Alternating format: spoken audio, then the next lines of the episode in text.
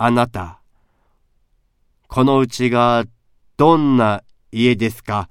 よくご存知でしょう。それですからめんどくさいお話やめましょうね。用事だけお話しましょうね。こちらへおいでください。と、足を手招きしながら、部屋の隅の大きな銀色の花瓶のところへ来ました。それは人間ぐらいの大きさの花瓶に、エゾギクの花を山盛りに刺したもので、四五人がかりでもどうかと思われるのを、その紳士は何の造作もなく一人で抱えのけますと、その花瓶の向こうの寄席細工の板壁の隅に小さな虫食いみたいな穴が二つ三つできております。その穴の一つに紳士が時計の鎖についている鍵を突っ込みますと、パタリ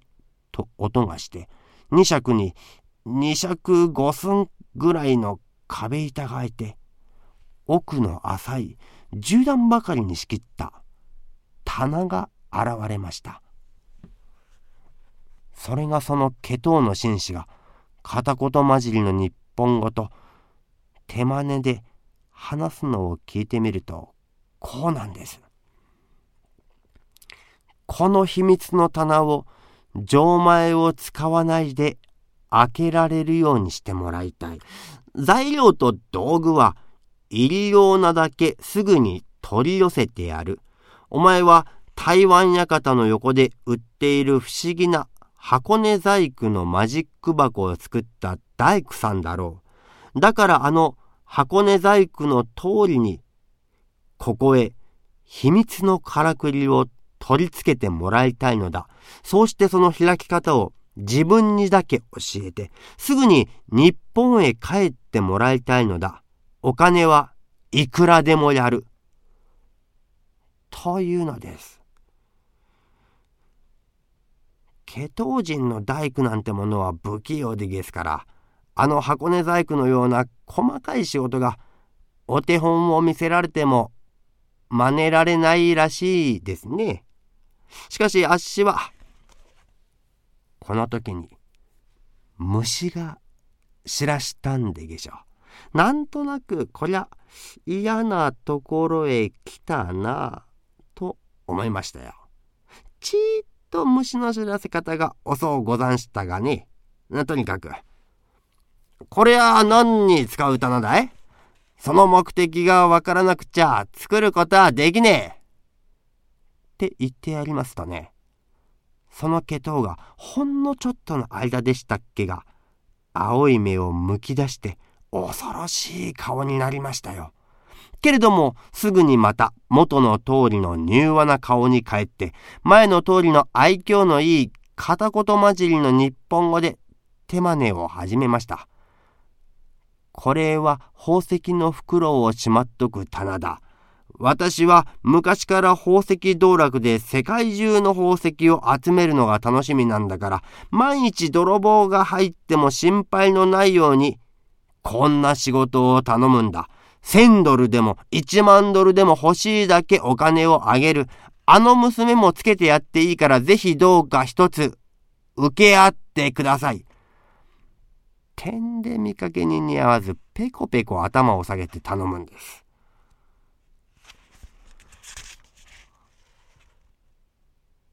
私はアメリカ中に別荘を持っているのだから、毎日ここであなたの仕事が気に入ったらまだ方々でお頼みしたいのだ。あなたに一生涯食えるだけの賃金を上げることができるのだ。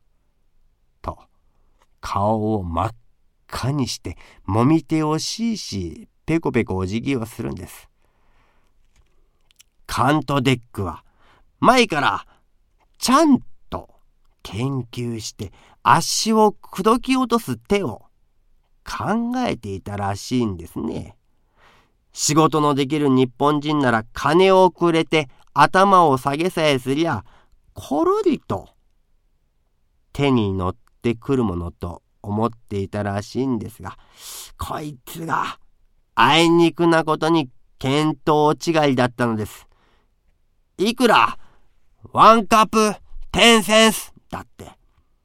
時と場合によりけりです。ちゃんちゃんと違って、日本人には、虫の居所ってやつがありますからね。あっしは、デックの話を聞いているうちに、ピーンと来ちゃいました。さては、あの、ちいちゃんの色目は食わせ者だったのか。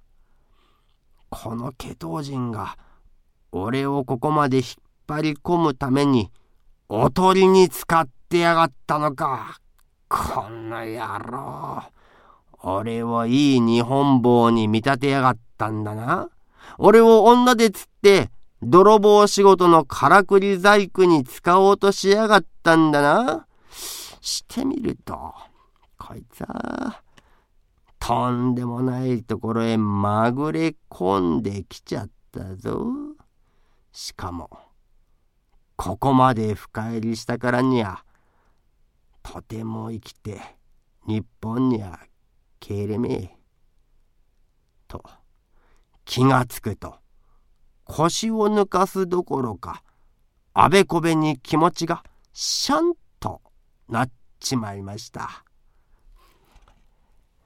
妙な性分で、あっしは気が長い時にはやたらに長いんですが、何かの拍子にカーッとしちまうと、それから先がめくらめっぽうに手っ取り早いんで、べらめえ日本人じゃねえか。金やピストルに目がくらんで、ケトウの追いはぎや泥棒の手伝いができるかってんだ。フォルモーサ、ウーロンチを知らねえかってんで、いきなりそのケトウに組みついて、大腰をかけようとしたもんです。これでも、柔道二段の腕前ですからね。へえ、そりゃ見上げたもんでしたよ。そこんとこだけがで、あとがからっきし、育児がねえんで。今から考えてみると、あの時によく殺されなかったもんで、多分できることなら足を脅かし上げて、おとなしくして彼の棚の扉の細工をさせようって腹だったのでしょう。こいつは日本一の細工人に違いない。こいつを取り逃がしたら二度と再びこんな細工はできっこねえぐれいに考えていたのかもしれませんが、危ねえもんでげす。今から考えるとゾッとしますよ。組みついたと思った時には、カントデックに両腕をしっかりと掴まれておりました。しかも、その指の力の強さったらありません。足の腕の骨が粉々になっていくような気持ちで、体中がしびれ上がっちゃいました。とてもかなわないと思わせられましたね。手錠を引きちぎって逃げたっていうアメリカでも指折りのカントデックですから、柔道二段ぐらいじゃ歯が立ちませんや。デック野郎は足の腕を掴んだまま、顔の筋一つ動かさねえでニコニコしながら抜かしました。あなた、怒るといけません。あたし、カントデックです。ゆっくりしてください。面白いものを見せますから。といううちに、足を回転椅子みたいに、くるりと向こう向きにして、軽々と抱え上げて、横のドアから出て行きました。いけねえいけねえ、俺は明日からまた台湾館の前に突っ立って怒鳴らなくちゃならねえ約束がしてあるんだ。話してくれ話してくれと、大暴れに暴れたもんですが、なんの足しにもなりません。そのまんま次の部屋だったか、その次の部屋だったか忘れましたが、小さな粗末な部屋へ抱え込まれますと、そこのコンクリートの荒壁に取り付けられている一枚ガラスの小窓から向こうの部屋を覗かせられました。ちょうど赤ちゃんがおしっこをさせられるような塩梅式にね。あっしは暴れるのをやめて